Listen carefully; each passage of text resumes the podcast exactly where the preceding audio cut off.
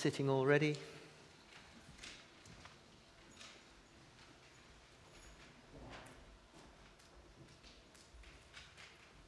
Thank you to Alan and the band, Phil and Bridget. If you have your Bibles with you um, and you want to follow the reading, uh, tonight's reading is from Matthew chapter 13. And it's quite a long reading. So it's uh, one, verse 1 to uh, verse 52. So quite a long reading. But it'll also be on the screen as well.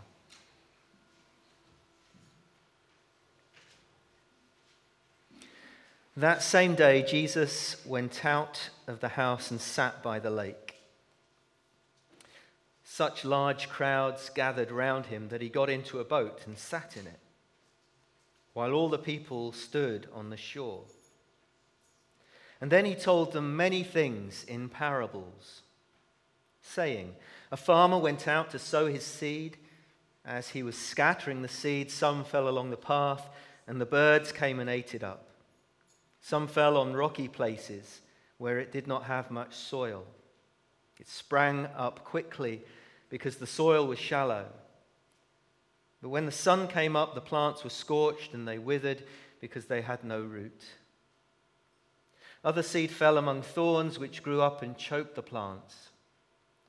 Still, other seed fell on good soil, where it produced a crop, a hundred, sixty, or thirty times what was sown. Whoever has ears, let them hear. The disciples came to him and asked, Why do you speak to the people in parables? Jesus replied, Because the knowledge of the secrets of the kingdom of heaven have been given to you, but not to them. Whoever has will be given more, and they will have an abundance. And whoever does not have, even what they have, will be taken from them. This is why I speak to them in parables. Though seeing, they do not see. Though hearing, they do not hear or understand. And in them is fulfilled the prophecy of Isaiah You will be ever hearing, but never understanding. You will be ever seeing, but never perceiving. For this people's hearts have become calloused. They hardly hear with their ears, and they've closed their eyes. Otherwise, they might see with their eyes and hear with their ears, understand with their hearts, and turn, and I would heal them. But blessed are your eyes because they see, and your ears because they hear. For truly I tell you, many prophets and righteous people long to see what you see but did not see it, and to hear what you hear but did not hear it. Listen then to what the parable of the sower means. When anyone hears the message about the kingdom and does not understand it, the evil one comes and snatches away what was sown in their heart. This is the seed sown along the path. The seed falling on rocky ground refers to someone who hears the word and at once receives it with joy, but since they have no root, they last only a short time. When trouble or persecution comes because of the word, they quickly fall away. The seed falling among the thorns refers to someone who hears the word, but the worries of this life and the deceitfulness of wealth choke the word, making it unfruitful. But the seed falling on good soil refers to someone who hears the word and understands it. This is the one who produces a crop yielding a hundred, sixty, or 30 times what was sown. Jesus told them another parable. The kingdom of heaven is like a man who sowed good seed in his field. But while everyone was sleeping, the enemy came and sowed weeds among the wheat and went away. And when the wheat sprouted and formed ears, then the weeds also appeared. The owner's servants came to him and said, Sir, didn't you sow good seed in your field? Where then did the weeds come from? An enemy did this, he replied. The servants asked him, Do you want us to go and pull them up? No, he answered, because while you are pulling up the weeds, you may also uproot the wheat with them. Let both grow together until the harvest. At that time, I will tell the harvesters first collect the weeds and tie them into bundles to be burned, then gather the wheat and bring them into my barn. He told them another parable. The kingdom of heaven is like a mustard seed, which a man took and planted in his field. Though it's the smallest of all seeds, yet when it grows, it is the largest of garden plants and becomes a tree, so that the birds come and perch in its branches. He told them still another parable. The kingdom of heaven is like yeast that a woman took and mixed into about 30 kilograms of flour until it worked all through the dough. Jesus spoke all these things to the crowd in parables. He did not say anything to them without using a parable. So was fulfilled what was spoken through the prophet I will open my mouth in parables, I will utter things hidden since the creation of the world. Then he left the crowd and went into the house. The disciples came to him and said, Explain to us the parable of the weeds in the field. He answered, The one who sowed the good seed is the Son of Man. The field is the world. And the good seed stands for the people of the kingdom. The weeds are the people of the evil one. And the enemy who sows them is the devil. The harvest is the end of the age, and the harvesters are angels. As the weeds are pulled up and burned in the fire, so it will be at the end of the age. The Son of Man will send out his angels, and they will weed out of his kingdom everything that causes sin and all who do evil. And they will throw them into the blazing furnace, where there will be weeping and gnashing of teeth. And then the righteous will shine like the sun in the kingdom of their Father. Whoever has ears, let them hear. The kingdom of heaven is like a treasure hidden in a field. When a man found it, he hid it again, and then in his joy went and sold all he had and bought that field. Again, the kingdom of heaven is like a merchant looking for fine pearls. When he found one of great value, he went away and sold everything he had and bought it. Once again, the kingdom of heaven is like a net that was let down into the lake and caught all kinds of fish. When it was full, the fishermen pulled it up on the shore. Then they sat down and collected the good fish in baskets. They threw the bad away. This is how it will be at the end of the age. The angels will come and separate the wicked from the righteous and throw them into the blazing furnace, where there will be weeping and gnashing of teeth. Have you understood all these things? Jesus asked. Yes, they replied. And he said to them, Therefore, every teacher of the law who has become a disciple in the kingdom of heaven is like the owner of a house who brings out of his storeroom new treasures as well as old.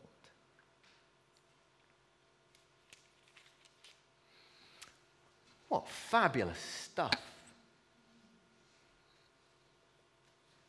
Do we pray together? Father God, just as we look briefly at this passage together tonight, we pray that you would give us understanding, give us ears to hear, that we might be those who see and who hear and whose hearts changed.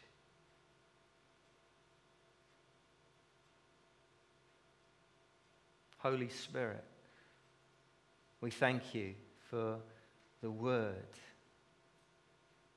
that has been sown in our hearts tonight. May it produce fruit. In Jesus' name. Amen.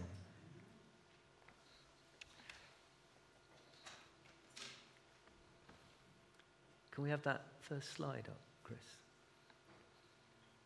This is a memo to the director regarding Stephen. Some of you may have seen this. And please, uh, if you're called Stephen, don't take this personally, okay? In any way. Stephen, the newest member of the team, can always be found hard at work in his cubicle. Stephen works independently without wasting company time talking to colleagues. Never thinks twice about assisting fellow employees, and he always finishes assignments on time. Stephen often takes extended measures to complete his work, sometimes even skipping lunch breaks. He is an unusual individual who's been, who has absolutely no vanity in spite of his strong qualifications and profound knowledge in his field. I firmly believe that Stephen can be classed among our very best employees, the type which cannot be dispensed with.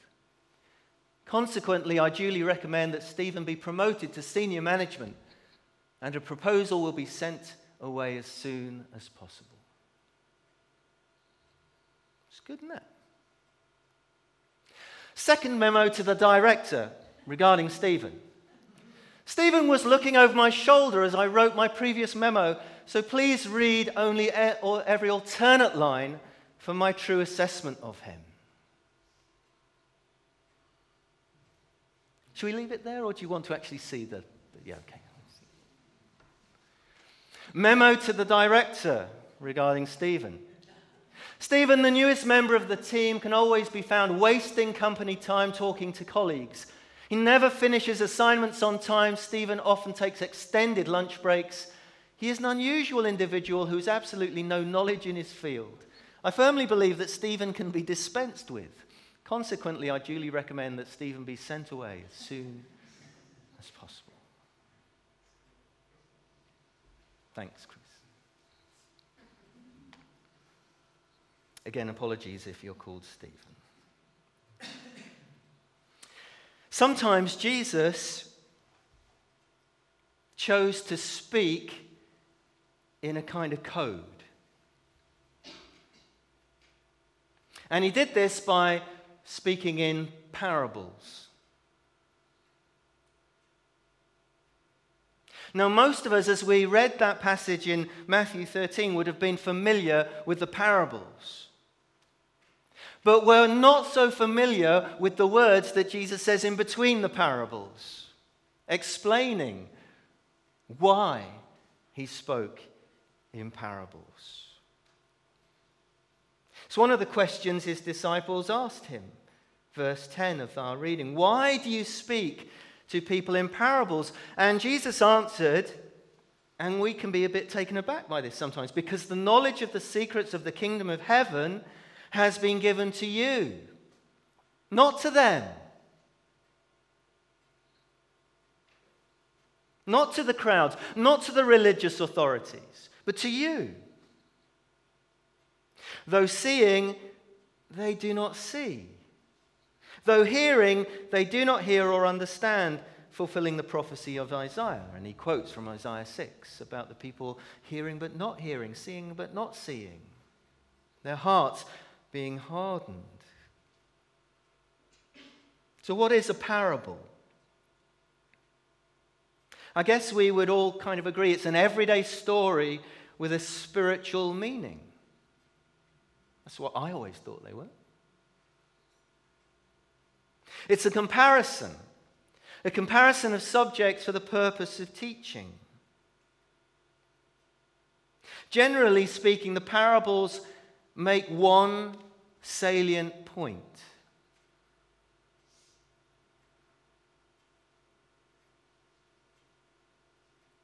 So, why did Jesus speak to the crowds in parables? Well, partly because of the opposition. By this point in his ministry, he is being opposed by the religious authorities. They're looking for ways to trap him, to snare him, and he has to be careful what he says because his time has not yet come. So he, he begins to preach and speak in parables. And so the parables enable Jesus to teach in that context of opposition. And the parables do reveal truth for those with ears to hear. Often you'll hear that phrase for those with ears to hear, let them hear for those with eyes to see, those who are hungry for truth. But the parables also concealed, hid that truth. To those who were either opposed to him, not interested, too lazy to look, or blinded by the lies and works of the enemy. You see, Jesus could have just drawn crowds upon crowds upon crowds. And there are times in his ministry that, that that happened. There were lots of crowds around, especially in the miracles of the 5,000. Crowds wanted to make him king. But when he preaches in parables, he, he gives people an invitation to see. And the invitation is for people to actually look in a mirror and see themselves. In the parables, we have an invitation from Jesus to follow him, a challenge to go deeper, to think again about the big questions of life. There is an invitation in the parables to make that commitment to Jesus. And it's interesting that Matthew, in his gospel, gathers seven parables together in this one passage.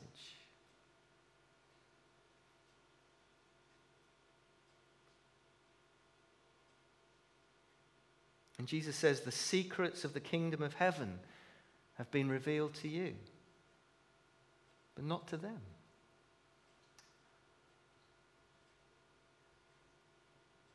If you read through those parables, the secret, if you see it, is this the seed grows.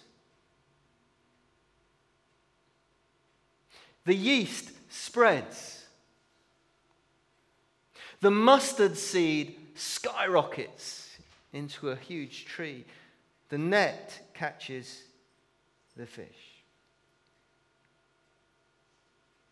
This reveals a secret of the kingdom of God that it is all about Him and not about us.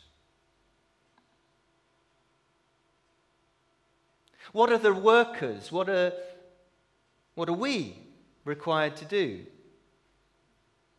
Sow the seed. Can we make it grow? No. Throw the net. Mix in the yeast. Wait for the harvest.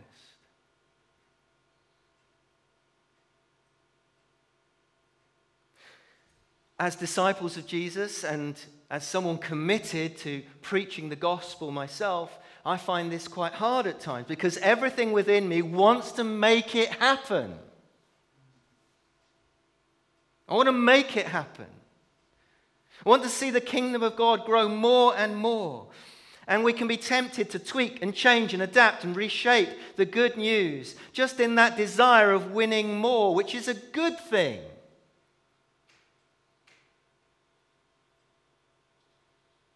But I have learnt that it's not about me.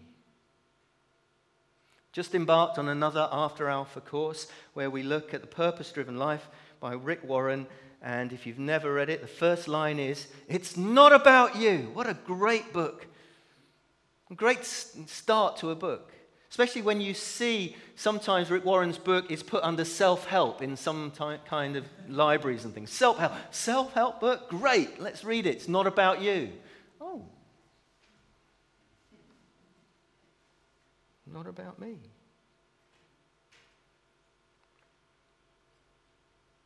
It's not about me. It's not about you. It's not about us. It's all about Him, the King of the kingdom. And we, if we have eyes to see, if we have ears to hear, pledge allegiance to the King of the kingdom and pledge allegiance to his cause and commit ourselves to follow his instructions because, believe it or not, he is in control. Our task is to do what he says. Unless we sow what God gives us, we'll never reap anything of a harvest.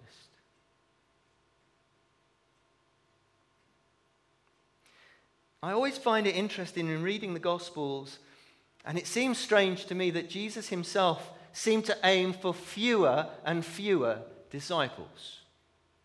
The crowds begin to thin out as he starts to talk about, I'm going to Jerusalem and I will be arrested and, you know, held in the hands of sinful men and handed over to them, and the crowds begin to thin out. Even the disciples kind of wonder whether they should go. And Jesus says to them, Do you, do you want to go as well? And they famously say, Well, where would we go? To whom would we go? You're the only one who has the words of eternal life. Seems that Jesus is interested in genuine disciples. The Great Commission is go and make disciples, isn't it? Not go and make converts. See how many people just respond to you. It's go and actually make disciples.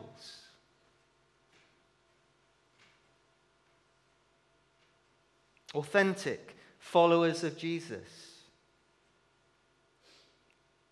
Not the crowds or the hangers on. And in the parable of the sower, which is probably the best known, I don't know, parable, certainly among those we read, he holds up a mirror to the crowds as if to say, Which soil are you?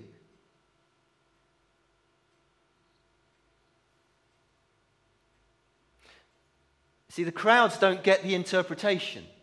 So we, we've read it, we've read the book, we know the interpretation. But what if you just heard the parable? He holds up a mirror. And he even seems to prepare his disciples for discouragement. For some, the good news will just bounce off. It'll hit, hit that path and it will just bounce off the path, and Satan will come and snatch away what was sown. Some just refuse to hear, don't they? Have you, eh, have you ever heard someone say to you, don't, just don't tell me about it? I don't want to know. Others gladly hear, but they've got no roots. And they soon turn away.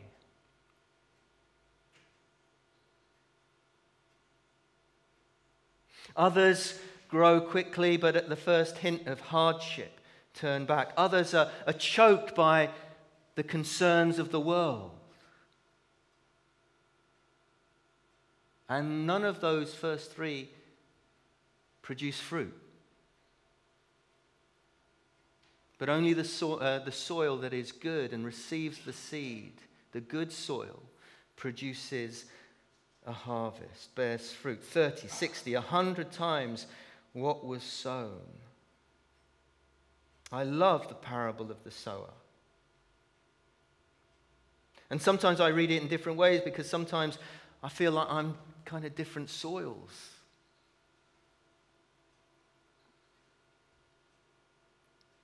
But it is a foundational parable. And you know what? Every Alpha course, I watch a live version of the parable of the sower. Over eight weeks or ten weeks, it's live. You know, you could do a, you know, one of those TV shows about it, couldn't you? Oh, they did, didn't they? the Alpha course on TV, remember that? And you just watch the parable of the sower being lived out. Because some people who say they're coming never turn up. Or some that come from the first week say, It's not for me, bounces off. And then others that's great. And then after a while, no, no, it's not for me. Then others, it's like they've been waiting to receive that seed. And suddenly they receive it and it begins to produce fruit. Picked on a lady this morning who just, second time in church, and I've asked her to come to the front and share. because she, came as good soil and the seed went in and it just bore fruit. What I loved about her um, sheet that she filled at the end is what did you love most about Alpha? Through Alpha, I have found Jesus. How would you describe your terms, yourself in terms of the Christian faith? I am a follower of Jesus. So he's become a disciple.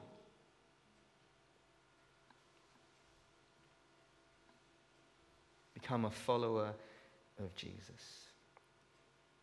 Jesus also warns his disciples that sometimes there will be confusion along the way. You see the parable of the weeds and, and the parable of the net. Parable of the weeds, you know, where, where God sows the seed and the wheat grows, but the enemy comes in and sows weeds. See, I, have always known that weeds are from the enemy. You know. How, do they get there? You know, you have this lovely garden and these weeds come up.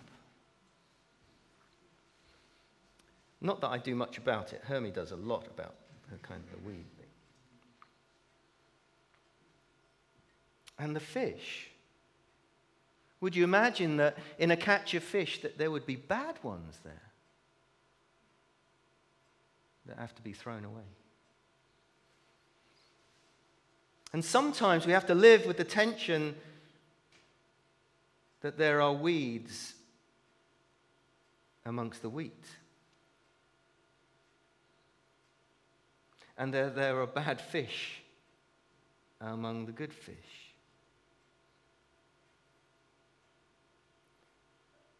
And Jesus says, Leave it. I'll sort it out at the right time. He knows. Because he sees through, he sees the hearts of everyone. I remember Hermie telling me a story when she'd just become a Christian, went to her church. There was a coven, a witch coven just down the road, and they would send people into the service to disrupt the service.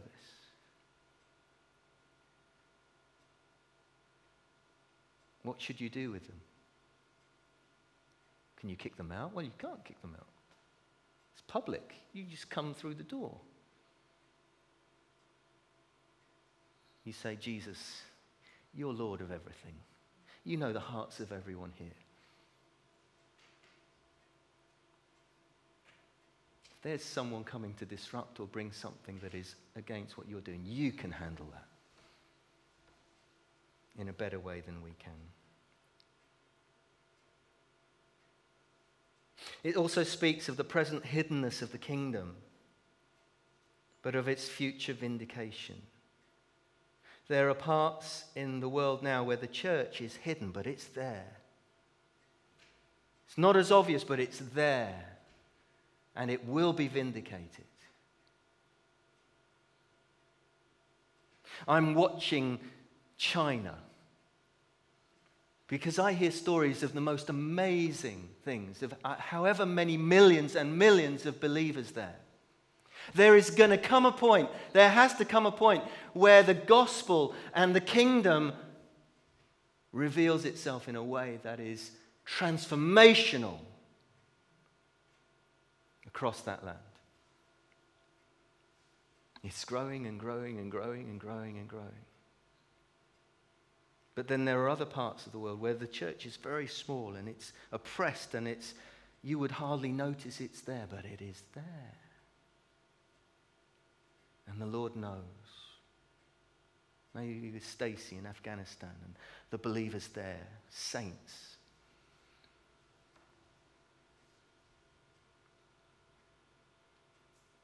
It won't be hidden forever.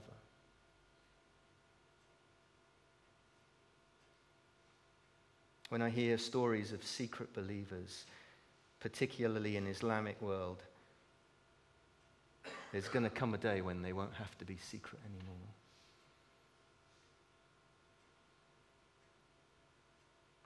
Most of all, through this passage, Jesus assures that it's all in his hand and he is at work.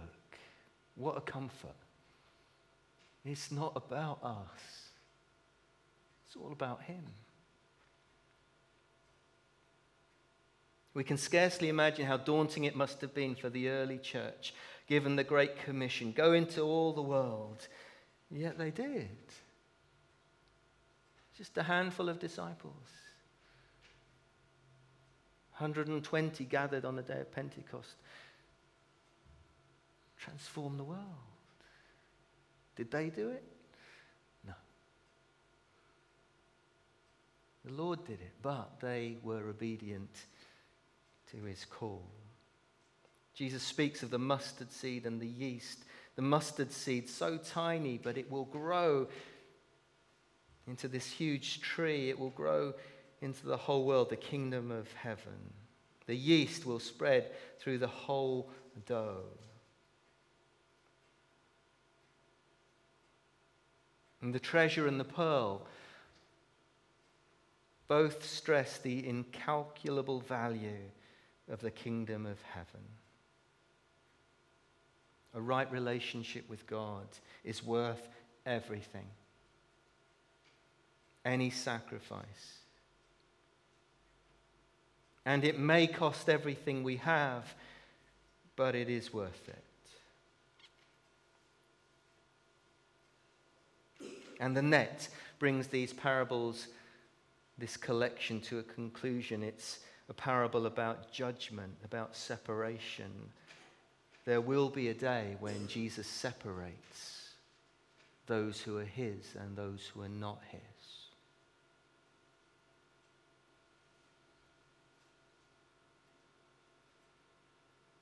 And we're not the ones to do it. Sometimes I'm tempted to, yeah, they're not. No, no that's his job. because only He is the one who is qualified to do that. He says this is how it will be at the end of the age. And then at the end of those bit of teaching, he says to those closest around him, those disciples, he asks, Have you understood all these things? What would you have said?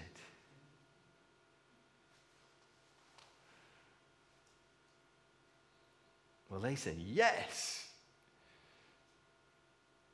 I wonder if it was Peter who first said yes. Oh, I don't know. If they were all looking around, who's going to say yes first? Yeah. Have you understood these things? Yes, they replied. What an encouragement to know the kingdom of God is coming. It's unstoppable. The kingdom of heaven is unstoppable. We may look upon this world and see the darkness and the bleakness and sometimes just the, how, Lord, will you do this? But it is unstoppable.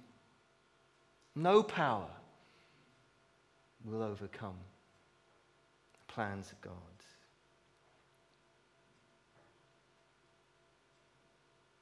But notice that sowing and harvesting and growing and baking and fishing are not instant things.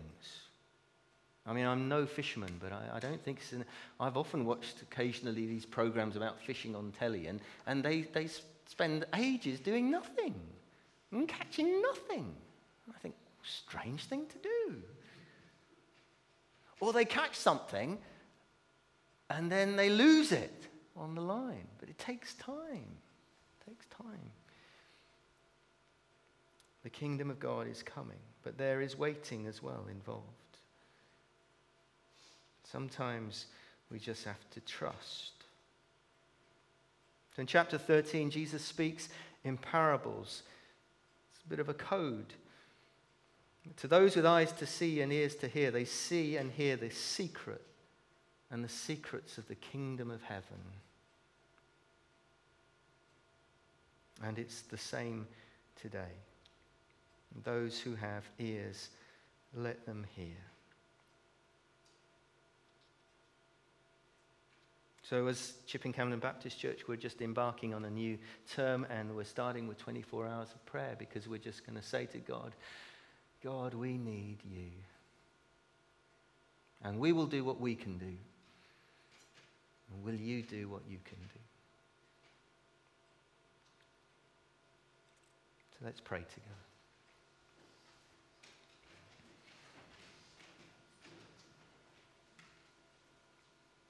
Thank you, Lord, for your word that we've read tonight.